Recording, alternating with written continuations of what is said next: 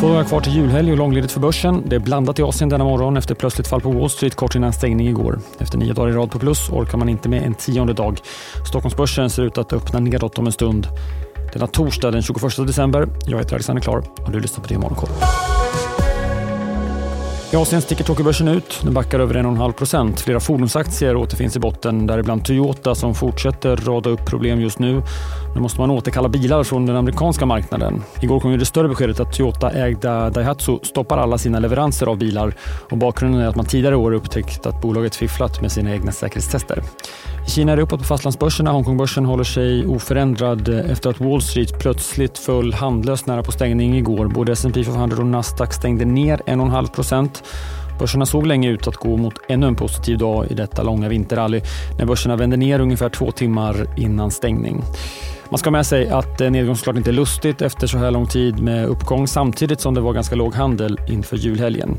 S&P 500 var också mycket nära att nå sitt tidigare all time high.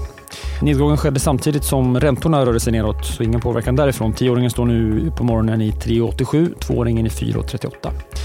En del rörelser inom mediebolagen och på börsen igår. Det rapporteras om att Warner Bros är nära en sammanslagning med Paramount. Uppgifterna kommer från Axios som menar att bolagens vd träffades för ett flera timmar långt möte igår. Båda aktierna föll på ryktena Warner Bros hela 5% på tal om medieuppgifter, enligt Wall Street Journal så funderar USA på att höja sina importtullar mot Kina, däribland tullarna på elbilar. Vi kan notera att flera av de aktierna inte går så bra i Kina idag. Fedex som föll kraftigt i efterhanden i förrgår på sin rapport backar ytterligare ett par procentenheter under handelsdagen igår och stängde ner 12 procent. Och ikväll får vi rapport från kläd och sportbolaget Nike. Sveriges bostadsutvecklaren Bonava behöver fylla på pengar för att sänka sin skuldsättning och klara av att hantera utestående obligationer. Bolaget har bestämt sig att ta in en dryg miljard i en företrädesemission. Bonava lyfter fram att ett obligationslån förfaller i mars nästa år och att vissa kreditfaciliteter förfaller i början av 2025. Även badhusbolaget Svedbergs vill ta in pengar via en företrädesemission, dock högst 400 miljoner kronor. Och batteritillverkaren Northvolt eh, tar in betydligt mer. Man fyller på kassan med ytterligare drygt 12 miljarder kronor i en ny internationell finansieringsrunda. Specialistläkemedelsbolaget Caliditas har fått utökat godkännande av den amerikanska läkemedelsmyndigheten FDA. Det gäller läkemedlet eh, Tarpeyo Tarpeio som nu får ett fullständigt godkännande då man tidigare haft ett godkännande från ett så kallat accelererat förfarande. Avslutningsvis om fortsatt tuffa förhållanden för svenska handlare. Klädhandelns försäljning sjönk med drygt 4% under decembers inledande 18 dagar. Skohandeln gynnades däremot av mycket vinterväder och försäljningen steg med 2,5% enligt Svensk Handel. Det är inte så mycket på dagens agenda. Vi får en rapport om en liten stund. Purefund som är en kombination av djurleksaker, sexleksaker och partyprylar.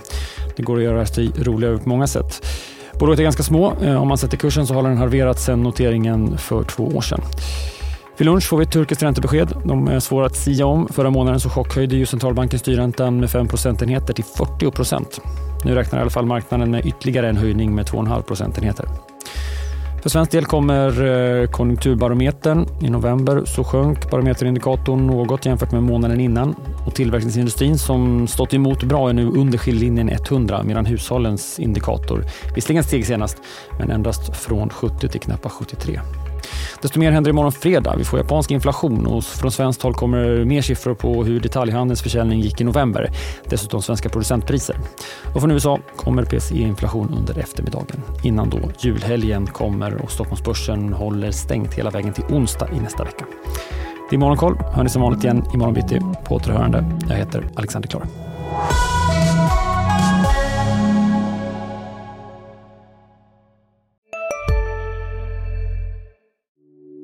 Hej, Ulf Kristersson här. På många sätt är det en mörk tid vi lever i. Men nu tar vi ett stort steg för att göra Sverige till en tryggare och säkrare plats. Sverige är nu medlem i Nato.